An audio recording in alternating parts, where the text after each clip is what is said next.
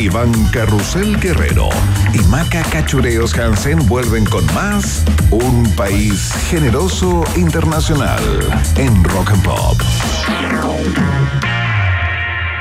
Rock pop, rock pop, rock pop, rock pop. Es tu hora en Rock and Pop. Es tu hora en Rock and Pop. 7, 2 minutos. Existen suspiros y suspiros. Estar en un taco preguntándote por qué no te fuiste en bici te saca un. Pero si trabajas en Heinz, comparando uno a uno cientos de tomates para encontrar el rojo ideal, te saca un. O comerte una hamburguesa y sentir el delicioso sabor de Heinz te saca un. Heinz está hecho con ingredientes de origen natural. Por eso, si tú amas nuestro ketchup, es porque nosotros amamos nuestros tomates. Tiene que ser Heinz. Prefiere alimentos con menos sellos de advertencia. Ministerio de Salud, Gobierno de Chile. Amor, me voy. A ver, llevo todo conmigo. Llaves de la casa, listo. Llaves del auto, listo. Billetera, listo. Fruta, listo. Pelota de fútbol, listo. Raqueta, listo. Cintillo de básquet, listo. Ok, amor. Chao. Un mundo de acción deportiva con la mejor plataforma online del mundo. Los mejores juegos con super cuotas y cientos de opciones para ti.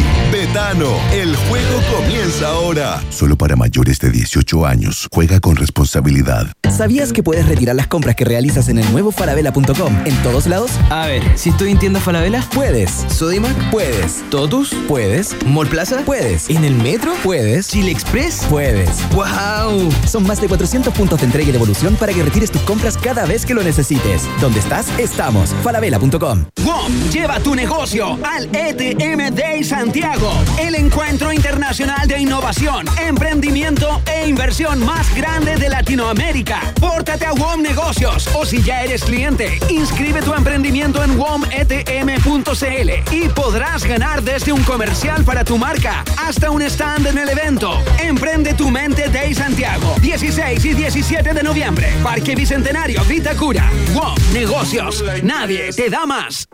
Si tu cuerpo se levanta a las 7 de la mañana, tu cerebro a las 9 y tu buen humor a las 11, hay tres cosas que puedes hacer. Despertar con música, tomar desayuno Y escuchar las noticias, canciones y datos pop que tengo para que le ganes la batalla a las sábanas, a la almohada y sobre todo al taco de todas las mañanas. Escucha Rock and Pop con Maca Hansen de lunes a viernes de 7 a 10 de la mañana solo por Rock and Pop y rockandpop.cl 94.1 Música 24/7 Amiga, encontré un nuevo podcast que está bomba, así que te va a gustar. Hablan de eso que tienes tú con tu ex.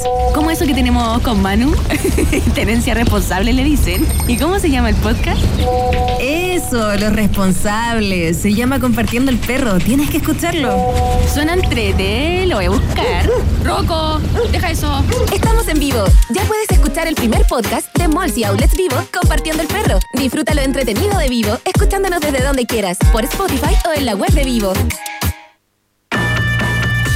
En Rock and Pop, Iván Acapulco Guerrero y Maca Cachagua Hansen vuelven a colorear la plurinacional bandera de un país generoso internacional en la 94.1.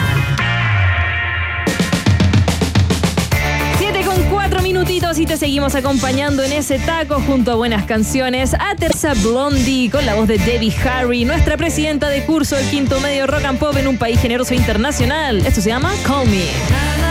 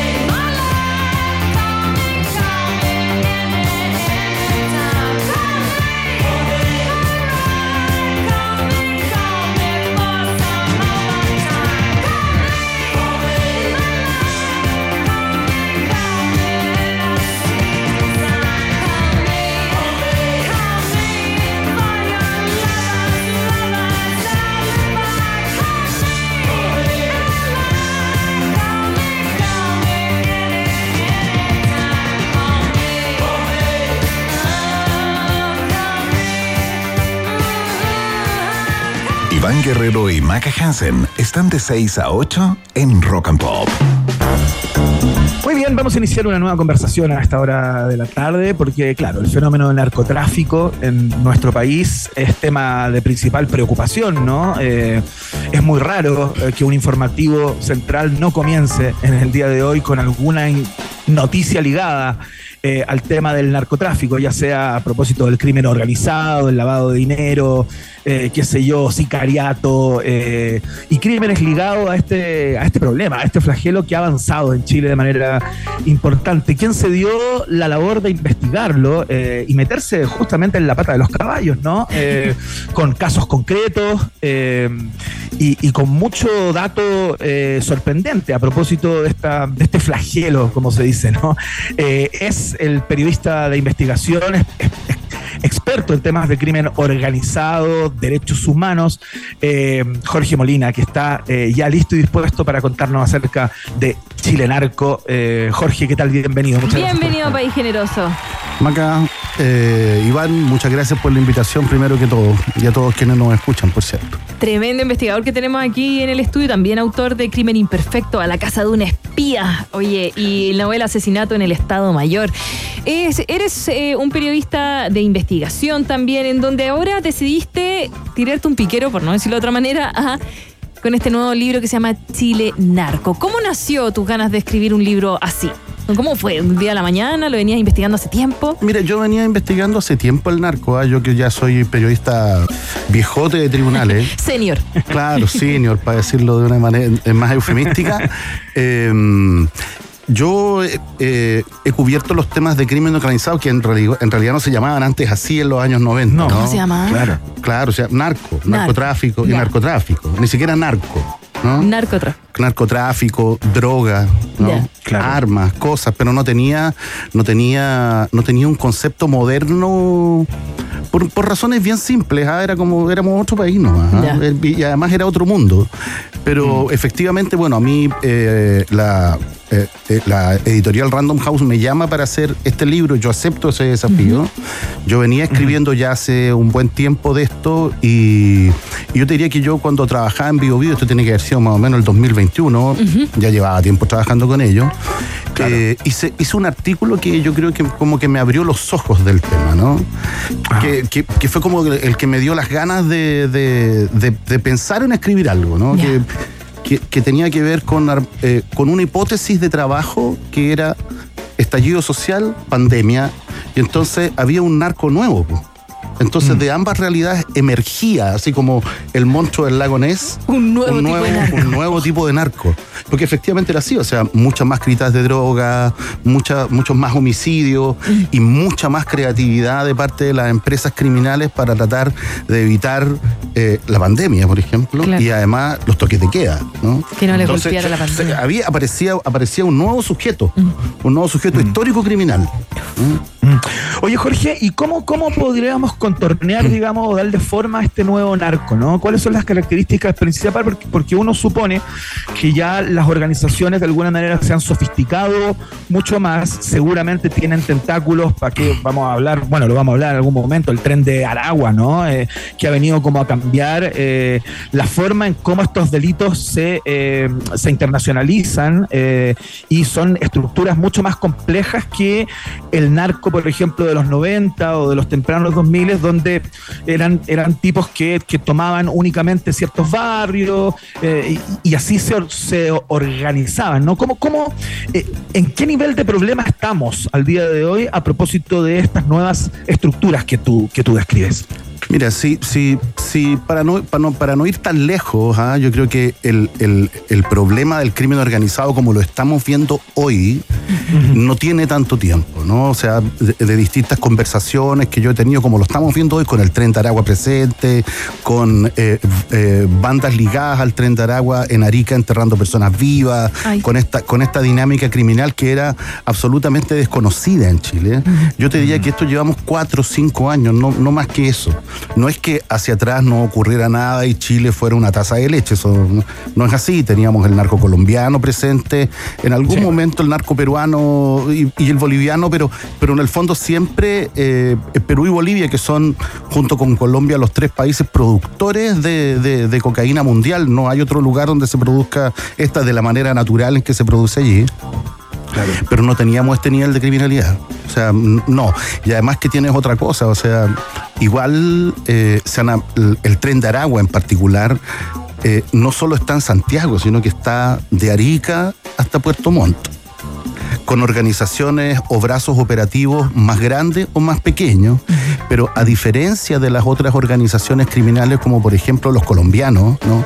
Esto lo, lo digo en términos generales, no, no, nunca hay que hablar de Sin- pureza de las claro, organizaciones. sin estigmatizar, digamos, por Sí, no, no, no, no, no, no. Hablo de la, de la pureza de sus delitos. Ah. El Tren de Aragua en general es una organización criminal eh, que comete una multiplicidad de delitos, que como le llaman los abogados, los fiscales, ¿no?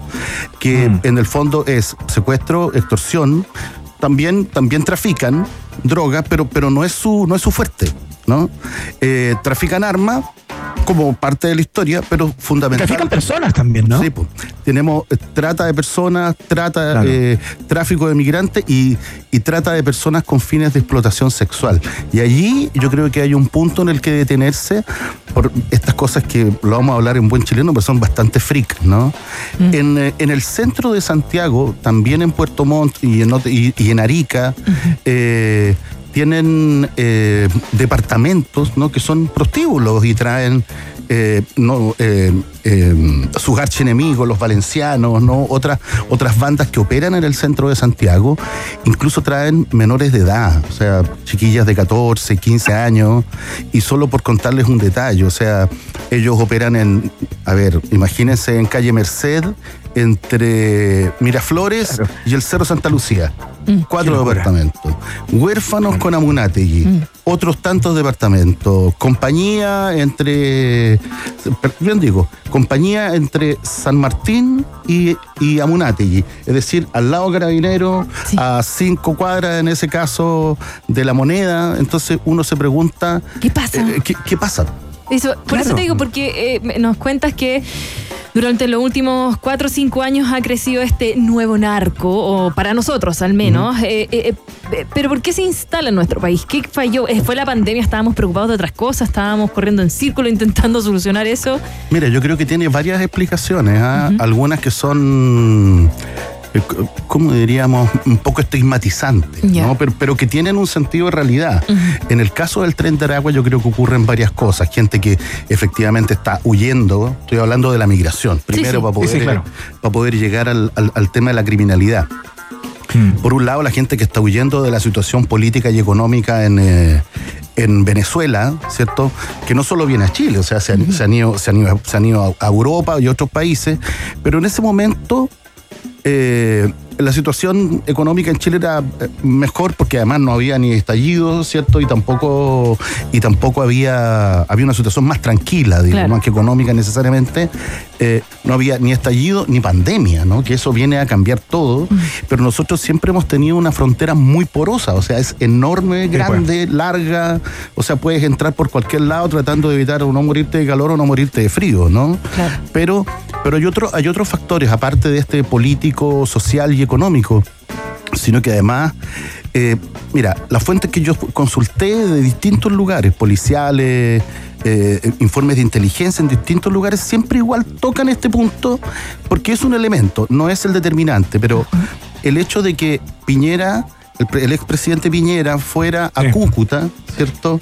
Y apoyara directa, indirectamente, llamémosle como, eh, como quien quiera que lo llame como sea, pero hay un apoyo indirecto, al menos, o directo, si uno lo quiere ver, a, un intento de golpe de Estado, ¿no?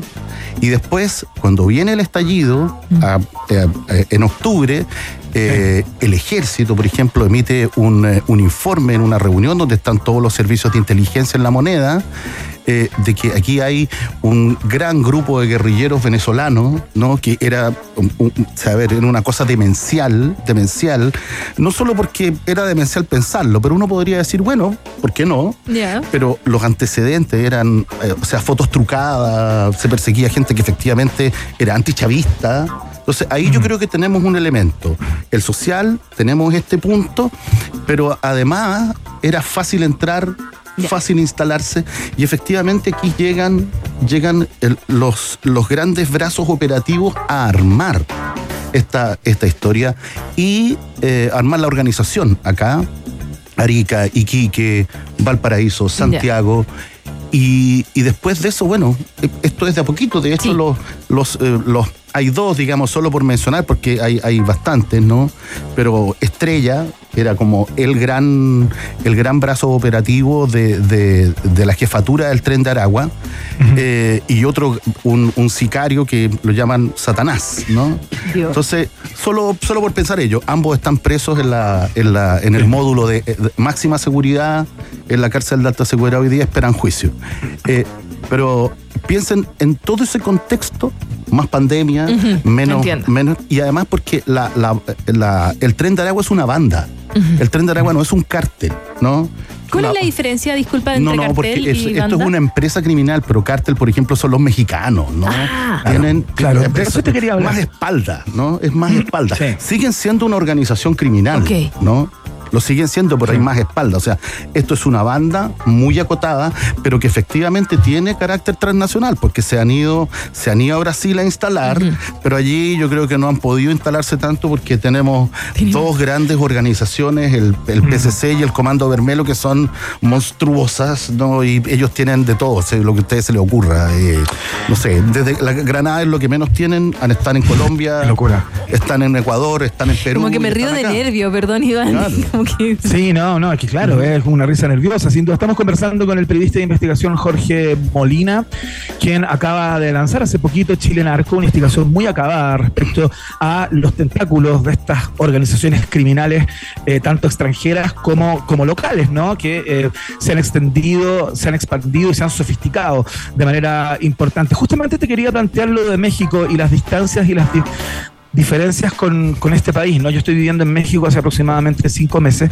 y es muy habitual escuchar y leer todos los días eh, la crueldad y la, y la sangre fría de eh, los carteles justamente en eh, estados como Jalisco, Guerrero, eh, Michoacán, etcétera, ¿no? Eh, Estaban los Zetas, ya no están eh, tan presentes, pero eran tipos absolutamente despiadados que no tenían ningún problema en colgar personas de los puentes para que todos vieran eh, que ellos estaban actuando, ¿no? Y que había lugares donde no había que entrar, porque estaban ellos.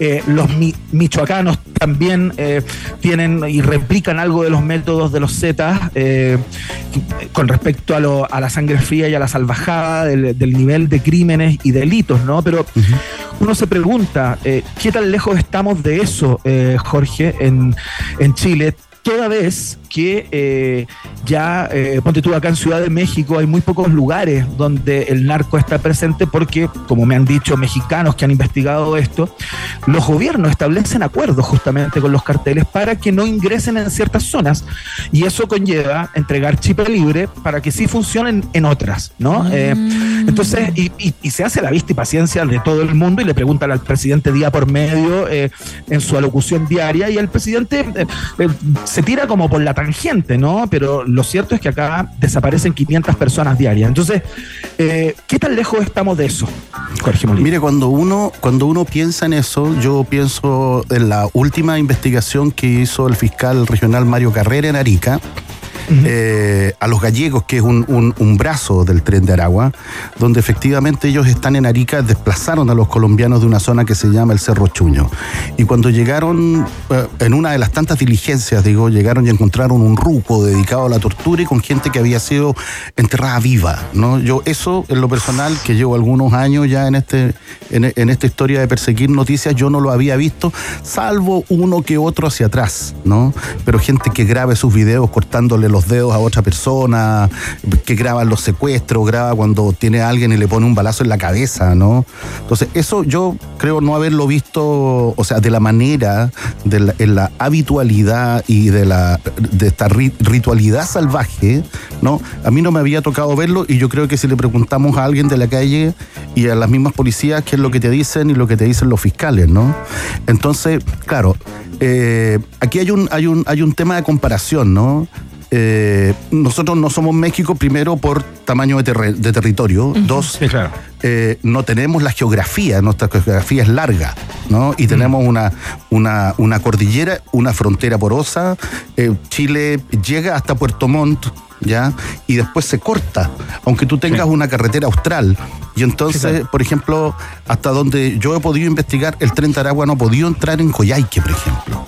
Entonces, no han podido entrar con sus operaciones en Punta Arena, Ya. por las características propias de las personas que viven allí y por el nivel de aislamiento también, ¿no? Porque eh, siempre necesitáis algo de logística para Sí, mantener sí. tu Mm. organización.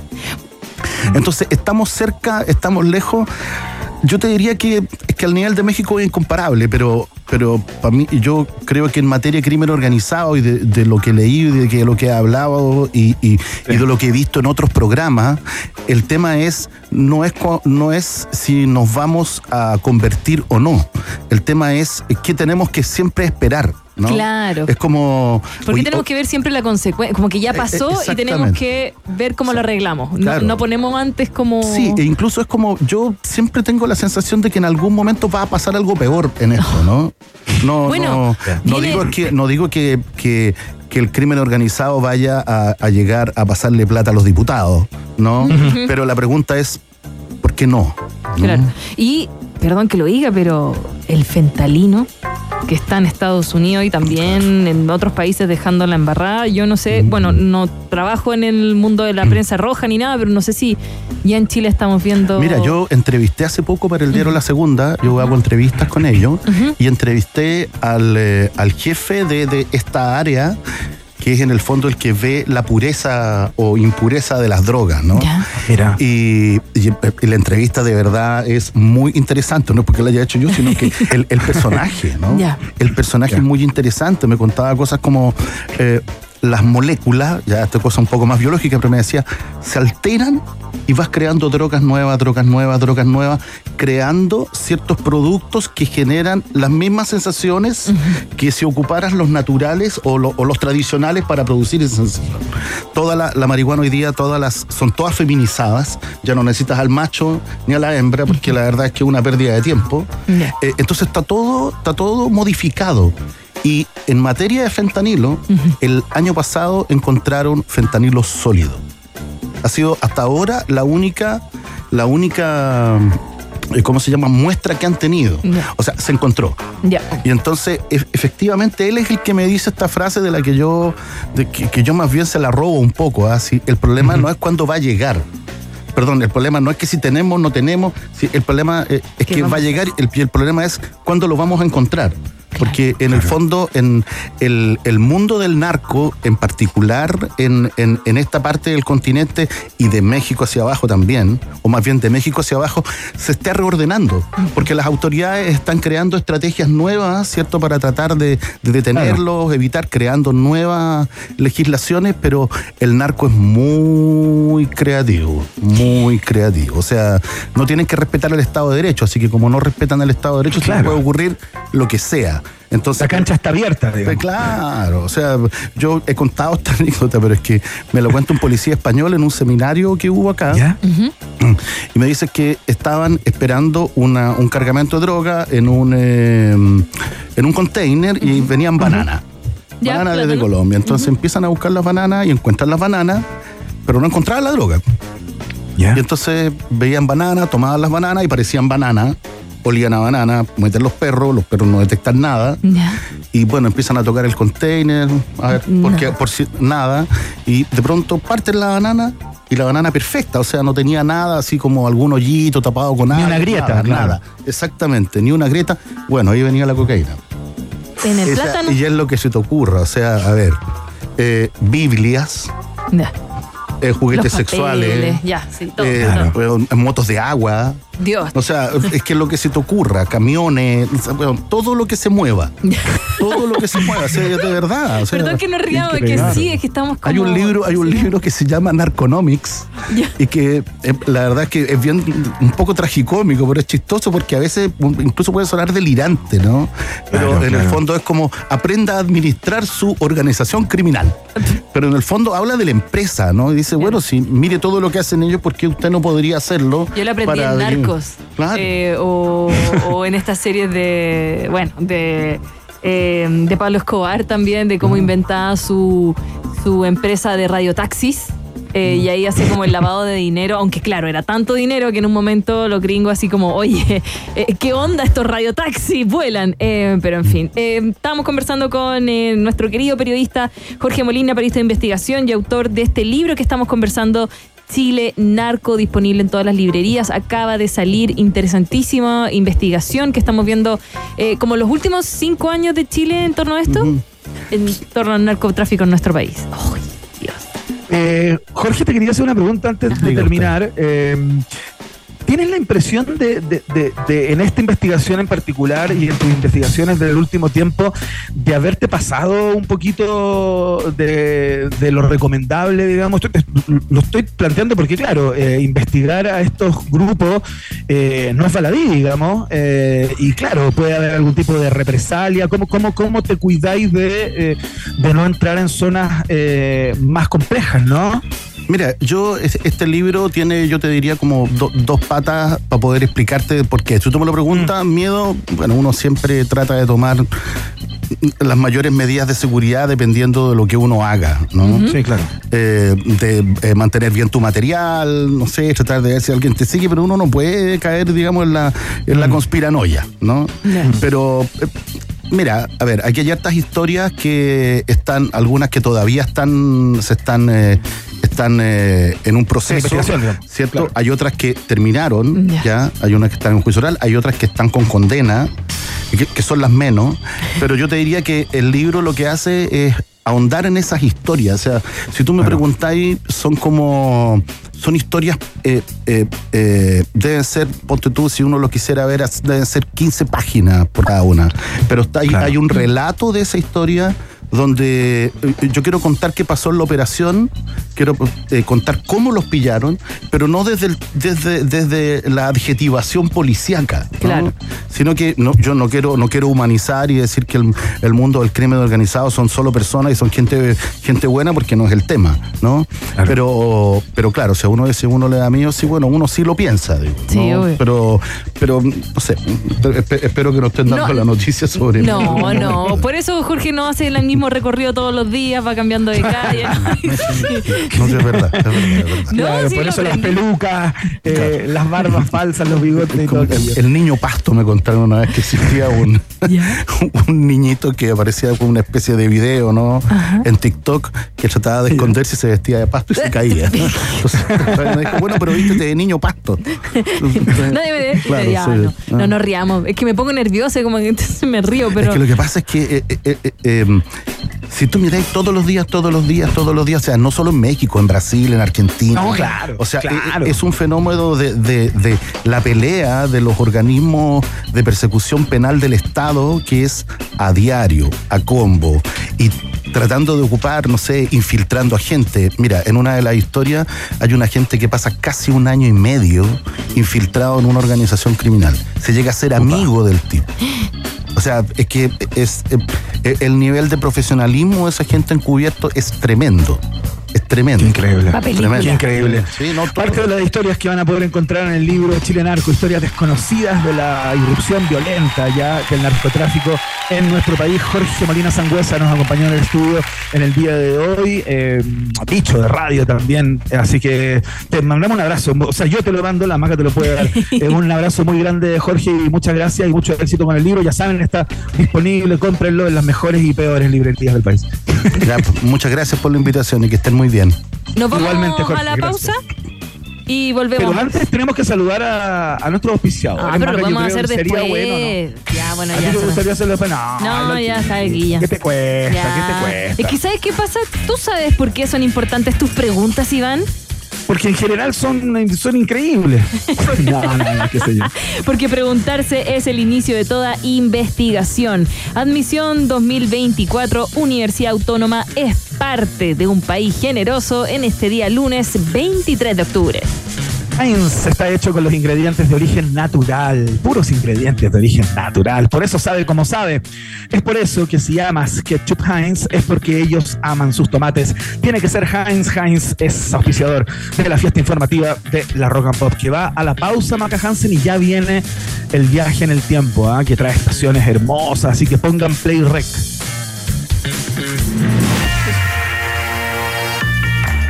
Nos separamos por un instante y al regreso, Iván Gómez Bolaños Guerrero y Maca Gabriela Mistral Hansen siguen confundiéndote en Un País Generoso Internacional de Rock and Pop. Digo, la plataforma de streaming de DirecTV, presenta la temperatura en Rock and Pop. Temperatura rock. Temperatura pop. Temperatura rock and pop. En Santiago. 18 grados. Con Digo, la plataforma de streaming de DirecTV, puedes ver cientos de canales en vivo. Vibrar con las mejores ligas del mundo. Y acceder a los estrenos más emocionantes. Digo, tu entretención a un solo clic. Suscríbete hoy y obtén un mes gratis. No te pierdas la invasión zombie en Kitsania. Desde el 16 de octubre hasta el 5 de noviembre, transformamos el laberinto en un laboratorio zombie. Encuentra la salida y recibe tu antídoto. Además, aprende la coreografía Thriller Zombie. Envía cajas con el antídoto Salvador. Prepara una receta de tu dedo zombie y rescata a Bache de la invasión. Ven disfrazado entre el 27 y 29 de octubre y participa por un gran premio sorpresa. ¿Te lo vas a perder? Compra tus entradas en kitsania.cl. Porque el arte siempre va dos pasos adelante en todo. Galería Virtual Curo Art te invita a ser parte de la primera subasta de graffiti chileno en el metaverso, MetaCaps, el evento que enlaza arte urbano y realidad virtual. MetaCaps. Te esperamos el martes 24 de octubre en Galería Cima, Merced 22, piso 11, desde lo alto de Plaza Italia. Entradas a la venta, información y subasta online a través de www.curo.art. Democratizando el acceso al arte. Apoya yo creo en chile.cl. Colabora Critic. Si estás pensando dónde ir para tus vacaciones 2024, si lo único que quieres es información de conciertos y festivales, y si a la actualidad del día necesitas agregarle las mejores canciones de todos los tiempos, Escucha todos los panoramas y rutas para viajar que tengo para ti, junto a las noticias de cada jornada y los datos sobre conciertos y festivales que necesitas. La primera parte del día la recorremos juntos en la 94.1. escucha Rock and Pop con Fran Jorquera. De lunes a viernes de 10 de la mañana a 2 de la tarde. Solo por Rock and Pop y rockandpop.cl. 94.1. Música 24-7. Iván Jalapeño Guerrero y Maca Cacho de Cabra Hansen siguen poniéndole mucho chile a esta ensalada llamada Un País Generoso Internacional que sigue picando dos veces en Rock and Pop.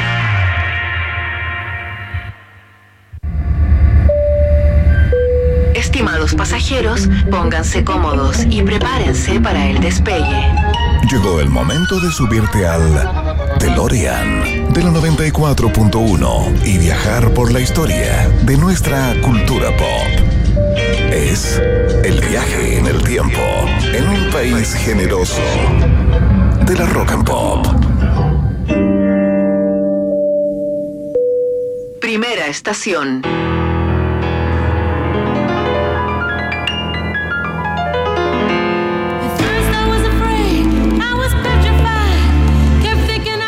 Queridos y queridas habitantes del país generoso, partimos nuestro viaje en el tiempo, el recorrido por la cultura pop, este juego llamado Viaje en el Tiempo, que es muy parecido a un día como hoy, ¿no? Eh, Vamos a partir con este himno de la música disco. Seguramente si usted piensa en música disco, eh, la primera canción que se le venga a la cabeza es probablemente esta o Dancing Queen, ¿no? Eh, Sí. Hay muchas más, pero eh, son pocas las que han traspasado las fronteras del tiempo y se han instalado en la cultura pop. ¿Cómo se instaló esta canción de Gloria Gaynor?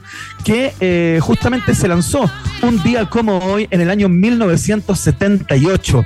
Eh, no sé qué te pasa con esta canción, Maca Hansen. Tiene múltiples versiones, eh, la ha tocado, pero gente, eh, no sé, eh, de todos los géneros. es un temazo, ¿no? Me encanta, me encanta porque cualquiera de sus versiones me sube el ánimo. A ver, súbele, súbele. ¿Qué dice?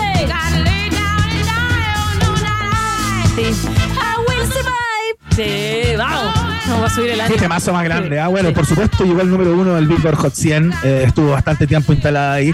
Pero tiene una historia bien particular como eh, las grandes canciones, ¿no? Porque eh, Gloria Gaynor, eh, antes de que grabara I Will Survive, llevaba como 15 años buscando su camino en la música y estaba como un poco perdida, ¿no? Si bien ya había tenido tiempo, ya, ya había tenido éxito con, eh, con otra canción eh, que, que- que fue muy exitosa, que la estoy buscando en este momento, pero no la puedo encontrar, eh, que es un clásico de, de Gloria Gaynor también, eh, que fue anterior a esta. En un momento su sello eh, la daba por muerta. De hecho, su compañía discográfica estaba dispuesta a no renovarle el contrato a Gloria Gaynor. Eh, estaba sumamente complicada. La compañía se llamaba Polydor en aquellos años. Y en Los Ángeles, un día, eh, Gloria Gaynor se da cuenta que eh, los compositores Freddie Perren y Dino Fecaris, eh, que eran compositores muy destacados de la escena de aquella época y con, con los cuales ya había trabajado Gloria Gaynor antes, los habían echado del sello donde ellos trabajaban. ¿Cachai? Y estaban medios como dando vueltas y todo el rollo. Y Gloria Gaynor se les acercó como eh, dando cuenta que necesitaba una gran canción y estaba muy urgida por meter un hit, ¿no? Eh, Porque su carrera estaba como a la baja y ya estaba como de- desapareciendo ya Claro. casi, ¿no? Y ella dijo, necesito una canción que tenga buena melodía, buena lírica, canciones que lleguen al corazón de la gente, les dijo Gloria Gaynor a estos dos tipos. Y ellos, que ya tenían la canción escrita, ¿no? Como que se quedaron mirando y supieron que Gloria Gaynor era la persona que tenía que eh, interpretar esta canción llamada I Will Survive, que cuenta justamente la historia de, de una mujer que está viendo cómo se rearma eh, después de, de un quiebre, ¿no? Y buscando como la fuerza interior para eh, enfrentarlo. Ese es como el rollo de la canción que se metió en el corazón del mundo, eh, fue absorbida de alguna manera por el, por el movimiento eh, gay, en el, eh, digamos, eh, como himno eh, básico de, eh, de esa comunidad, ¿no? Eh, bueno, y las pistas de baile realmente eh, se llenaron de Survive. Iván, la otra canción que tú decías, eh, nuestro DJ Emi pregunta que es Never Can Say Goodbye. Sí, Eh, Esa, Never Can Say Goodbye, eso quería decir, Never Can Say Goodbye, que había sido su éxito ante- anterior, ¿no? Pero es interesante también eh, que tiene una historia con Chile, Gloria Gaynor, y con la interpretación de esta canción, porque estaba en el Festival de Viña del Mar, en aquellos años cuando el Festival de Viña del Mar iban efectivamente los artistas que la estaban rompiendo en todo el mundo. Ay, que eres chaquetero. Es que es más difícil hoy día, po. o sea, como hay tanto festival también, hay tanto show que los artistas suelen estar súper buqueados. Los, Sí, los pero grandes, viene peso digamos. pluma. Y peso pluma es Bueno, sí, grandísimo. sí. Sí, Peso Pluma podría ser como una Gloria Gaynor de hoy. Sí, sí. Pero en el año 1980 fue Gloria Gaynor al Festival de, de, de- de Viña y en ese tiempo, en el Festival de Viña, en la, en la galucha la gente encendía antorchas de verdad. No eran estas antorchas que eran como una lucecita, ¿no? Y miren lo que pasó. Estaba cantando I Will, I Will Survive, justamente, en español, la versión en- en español, Gloria Gaynor, que la grabó en español, y paró todo para decir esto, miren.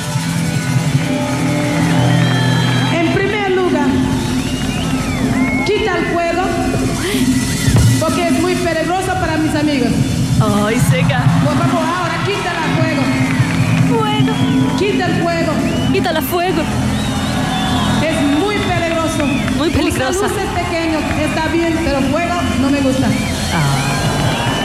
Ahí está. Accidentes. Oye, y paró la canción. Mira, fíjate que el tipo la- de la- del bongo como que sigue tocando. Mientras ella habla. Oye, porque aparte en esa época, en, lo- en, en 1980, eh, no estaba eh, la concha acústica que es la que se conoce ahora. No, en ese, No, ese pues era tiempo. DJ, por ejemplo, se ponían en los cerros, ¿cachai? Como que se subían arriba de los árboles. Era súper pues. era súper peligroso. Era heavy metal. Era perigoso, era perigoso, como dice nuestra amiga Gloria Gaynor, con quien iniciamos este viaje en el tiempo de hoy, recordando ese hit eh, absoluto llamado I Will Survive, que se publicó un día como hoy. Vamos a la siguiente estación. Próxima estación. Oh. Vamos a pasar rapidito por acá. Me gusta. Porque un día como hoy,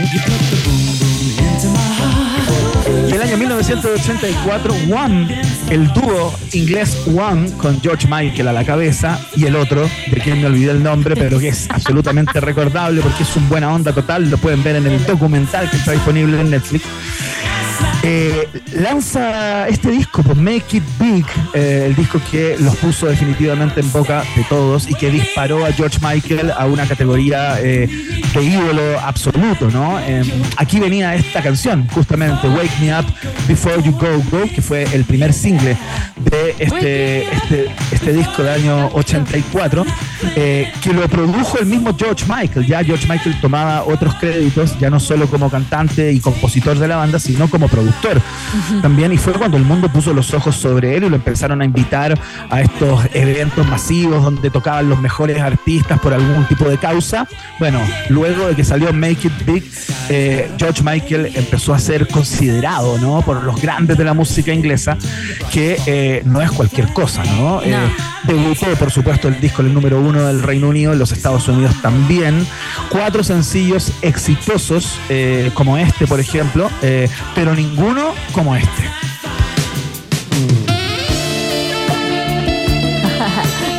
la canción porno. Qué pedazo de canción, eh, la que, fíjate que es la única canción del disco que no fue compuesta por George Michael solo, sino que fue compuesta a cuatro manos, digamos, por los dos integrantes de la banda. Eh, y, y claro, esta canción de alguna manera eh, es el inicio de la carrera de solista de George. Michael también, porque generosamente el, eh, su compañero, eh, en ese momento, cuando, cuando empieza a brillar George Michael, eh, quien aparecía solo en el videoclip cantando Careless Whisper, como que suelta ya eh, esta idea de, de dúo y lo deja volar. No. De hecho, esa historia está contenida en el documental espectacular eh, que está en Netflix, que cuenta la historia más que la historia de, un dúo, es la historia de dos grandes amigos, ¿no? Que se conocieron en la infancia, empezaron a cantar desde muy chicos, siempre con el sueño de convertirse como en estrellas de rock.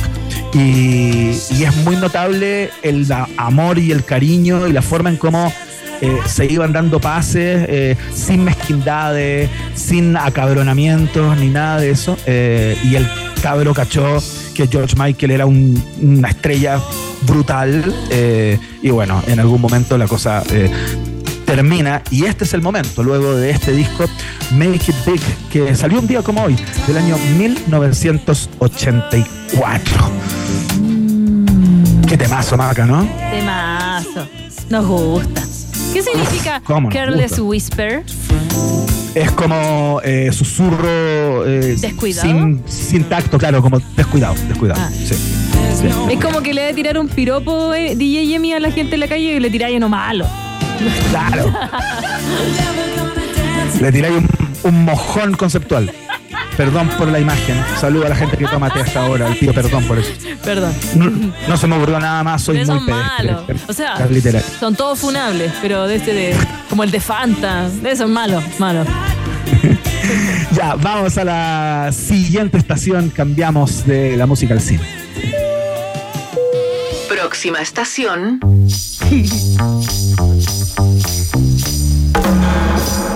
Machos. No, no, no vamos a hablar de machos.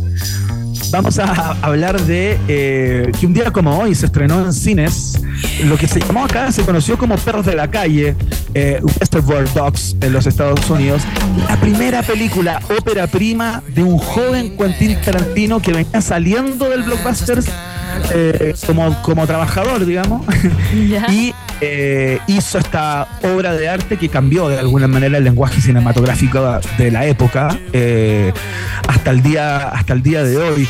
¿Tú sabías que esta película... eh, Tarantino la iba a hacer eh, junto con sus amigos con un presupuesto de 30 mil dólares en formato de 16 milímetros. No tenía más Quentin Tarantino para hacer esta película, a pesar de que el guion estaba increíble, la idea era excelente.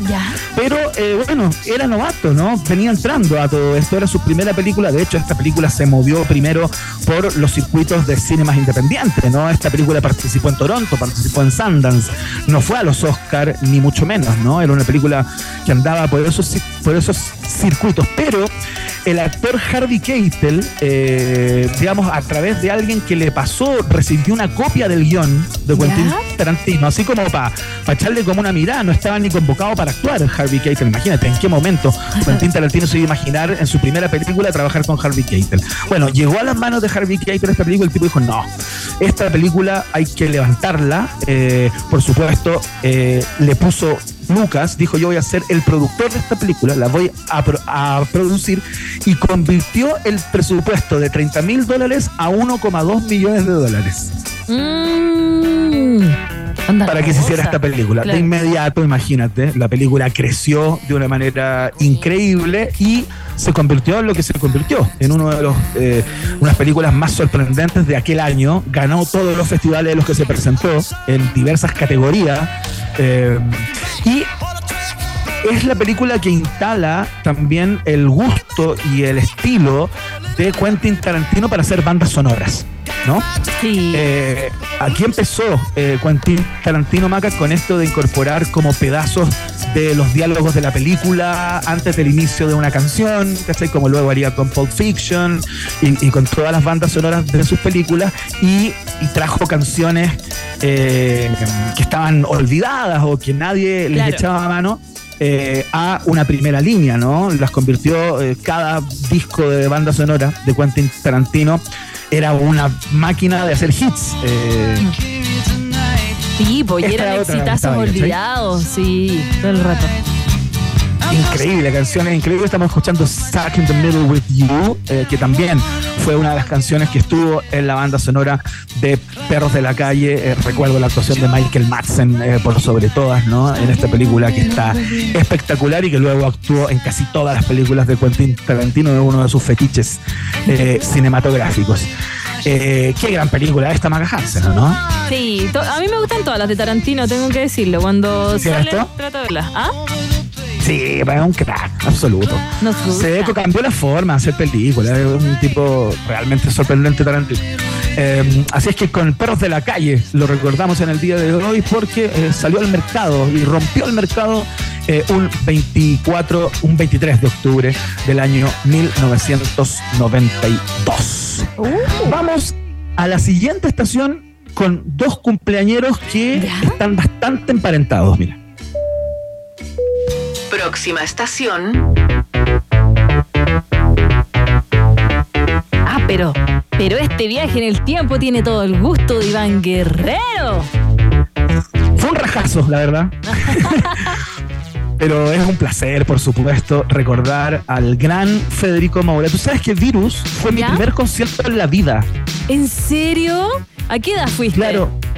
Yo estaba en sexto básico. ¿En serio? sexto básico tenía, no sé, muy. Fui con mi papá. Ah, mi papá eh, hizo el esfuerzo, ¿no? Eh, y me llevó a este free rock. Cacha, era de las bebidas free, que no existen ya.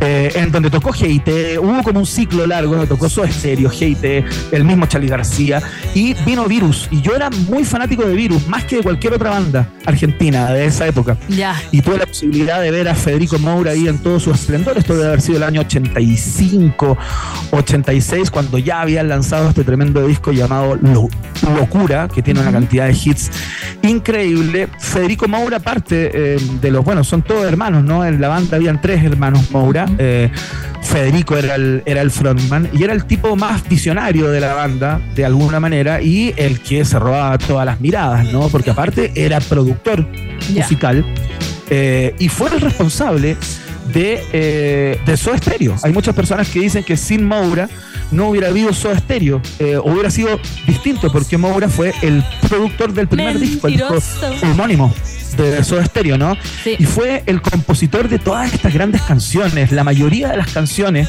eh, qué sé yo, Pecado para dos, Wow Wow, Hay que salir del agujero interior, ¿Qué hago en Manila? Amor descartable, Pronta entrega y esta misma Sin disfraz eh, y Una luna de miel en las manos, salen de la cabeza de Moura que eh, muy tempranamente ya estaba jugando con máquinas, con sintetizadores, poniéndose como la vanguardia del sonido de aquella época, al menos en esta parte del mundo. No eran muy pocos los que estaban metidos en la escena eh, del New Wave eh, que, eh, que campeaba en Inglaterra y en, en Estados Unidos, pero acá no pensaba en, en llegar. Eh, todavía un continente cruzado por dictaduras, ¿no? Donde la canción más comprometida era lo que campeaba. Eh, las- los trovadores, los artistas de ese corte, y estaban estos tipos cantando melodías a veces tremendamente y letras muy suntuarias, como le cantaban a estupideces muchas veces, eh, pero instalaron un estilo único eh, y muy de punta en la Argentina de la época, influenciando a muchos, muchos artistas que vinieron luego, como Daniel Melero, eh, incluso como a, a- a Charlie García, de quien ya vamos a hablar, eh, que vieron cómo estos tipos estaban en, en la vanguardia y hacían un sonido y sonaban como nadie sonaba, ¿no? Así es que esa es la gracia que tiene Virus, esa es la gracia de Federico Moura, que el año 1987 se enteró de que vivía con, con VIH en un minuto en donde eh, los, el, el tratamiento, digamos, no era tan efectivo y había que vivir con una enfermedad que eh, te podía matar a propósito de un resfrío, ¿no? Y así fue, en la madrugada del 21 de diciembre del año 1987, como consecuencia de una insuficiencia cardiorrespiratoria, eh, muere en su departamento del barrio de San Telmo a la edad de 37 años el gran Federico Qué Moura. pena. Sí, ¿no? Sí, sí. Un tremendo artista. Ahí lo escuchamos con Amor Descartable. Y le damos el paso a la efeméride del día de hoy, por la cual creemos que hoy día debiera ser festivo en todo el continente americano. Feriado internacional. Última estación.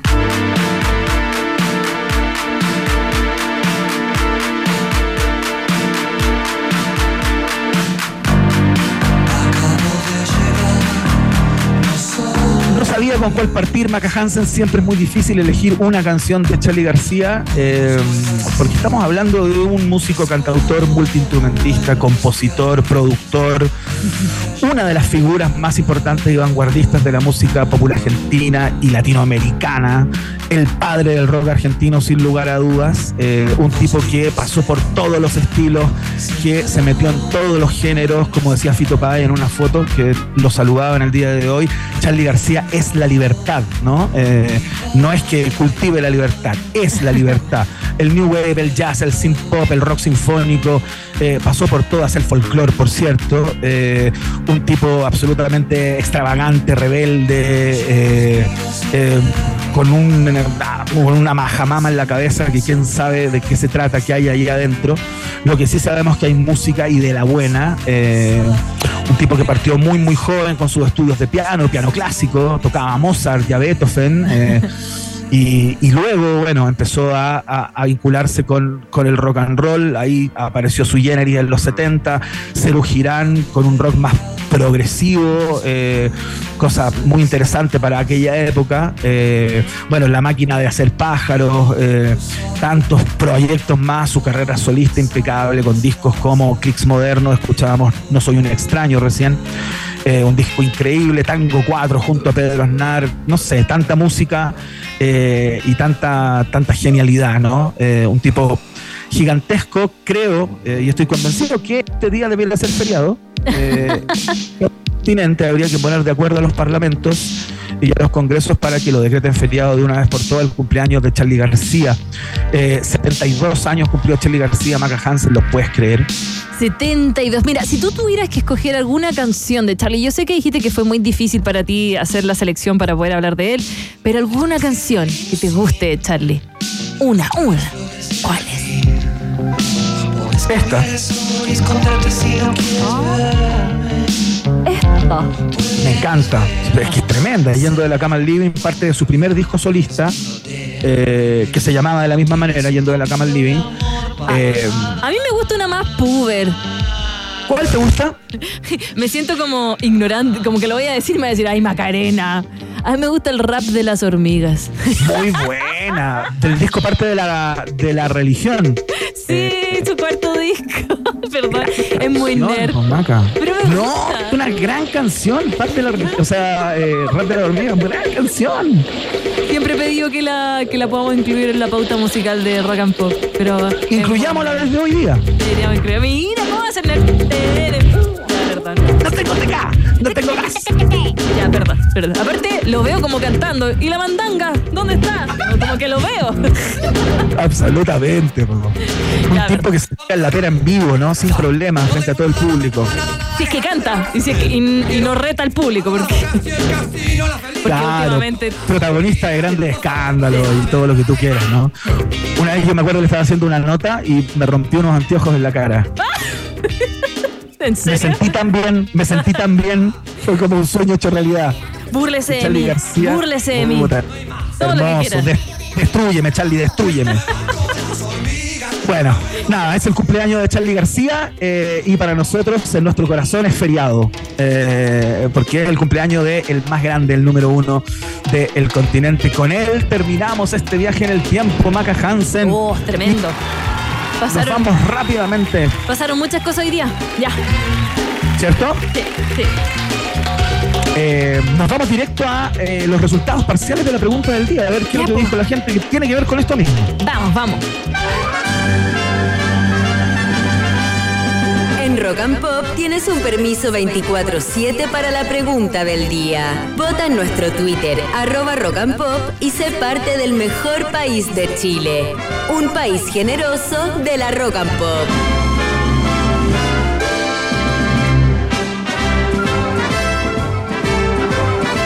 Voy, voy, voy. Sí, es estaba bailando la canción. Pom, pom, pom, pom, pom, pom. Qué bueno que las cámaras están apagadas ya. Una marcha militar. Sí. Bueno, hoy es el compositor argentino Charlie García, cumple 72 años. Indiscutiblemente el padre del rock argentino construyó un legado difícil de igualar y que lo ha conversado aquí nuestro queridísimo Iván Guerrero, que es su fan calcetinero número uno en Chile. Bueno, si tienes que elegir con qué Charlie te quedas, con qué época de Charlie García. Mira, con un 11,7%, un 11,7% de la gente se queda con el de Cerú Girán. Mira, tu, tu favorita. Tremenda banda, tremenda banda. Mira. Y era tu favorito, ¿no? ¿Es tu etapa favorita? No, a mí me gusta más